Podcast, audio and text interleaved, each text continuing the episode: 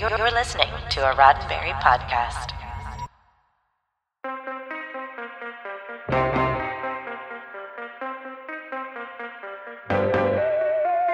I'm Roberto Lewis, and this is your Sci Fi 5, five minutes of science fiction history for November 25th.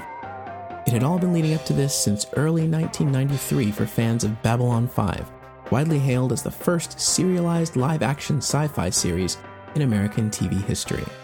The whole story had pointed the way towards the episode that aired on this day in 1998 Sleeping in Light.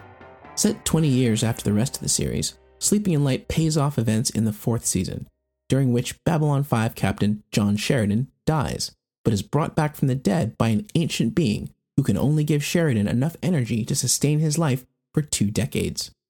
The now retired captain summons his surviving friends and comrades in arms for a somewhat subdued celebration and farewell. And even during all of this, something inside Sheridan is urging him to make his goodbyes because his time is running out. At the time Sleeping in Light was written and filmed, Babylon 5's future was quite a question mark.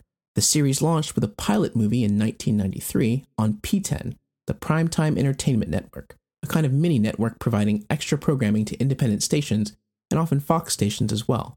PTEN was a collaboration between Warner Brothers Domestic Television and Chris-Craft Television, a large group of independent stations. But in 1994, Chris-Craft opted to throw its weight behind a new joint TV network venture, the United Paramount Network, abandoning its interest in PTEN and leaving the fledgling network and its programming on the ropes.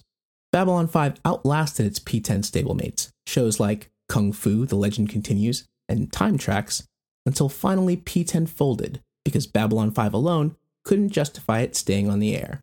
But the story wasn't over yet. Stick around to find out what kept the finale off the schedule for over a year. Hi, Dr. Phil Phlox, also known as John Billingsley, speaking. I am the president of the board of the Hollywood Food Coalition. We serve terrific multi course meals to the unhoused and to those in need seven nights a week. We assist as many as 100 nonprofits with their food needs, buttressing extraordinary social service programs. We work with community partners to address issues of food insecurity here in SoCal. We do lots of other great stuff, but how much time do we have? If you're in LA, come and volunteer with us at hofoco.org slash volunteer, and any Federation credits you can spare go a long way.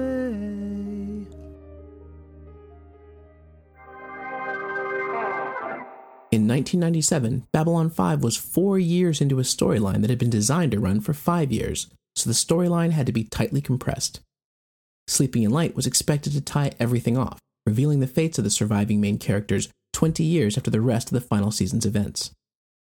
Earlier in 1997, cable network TNT had bought reruns of the show, and they later bankrolled two new made for TV movies intended to boost the ratings of that rerun package. The negotiations with TNT eventually expanded to include the fifth and final season of Babylon 5.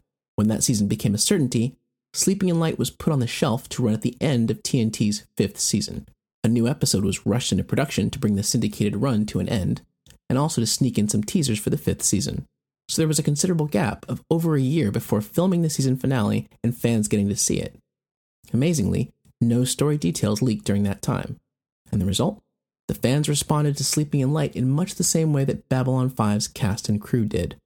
The script, the performances, and an unusually heartfelt Christopher Franke soundtrack inspired an emotional outpouring.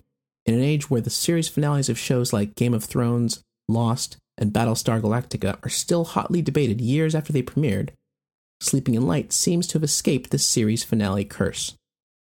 Most fans found it a very satisfying conclusion, even if there were still TV movies and failed attempts at Babylon 5 spin off series yet to come. This has been 5 Minutes of Science Fiction History, your daily Sci Fi 5 for November 25th.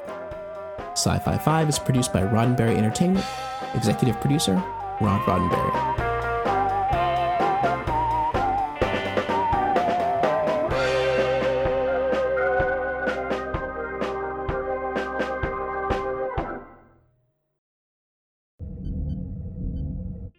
This is a Roddenberry podcast.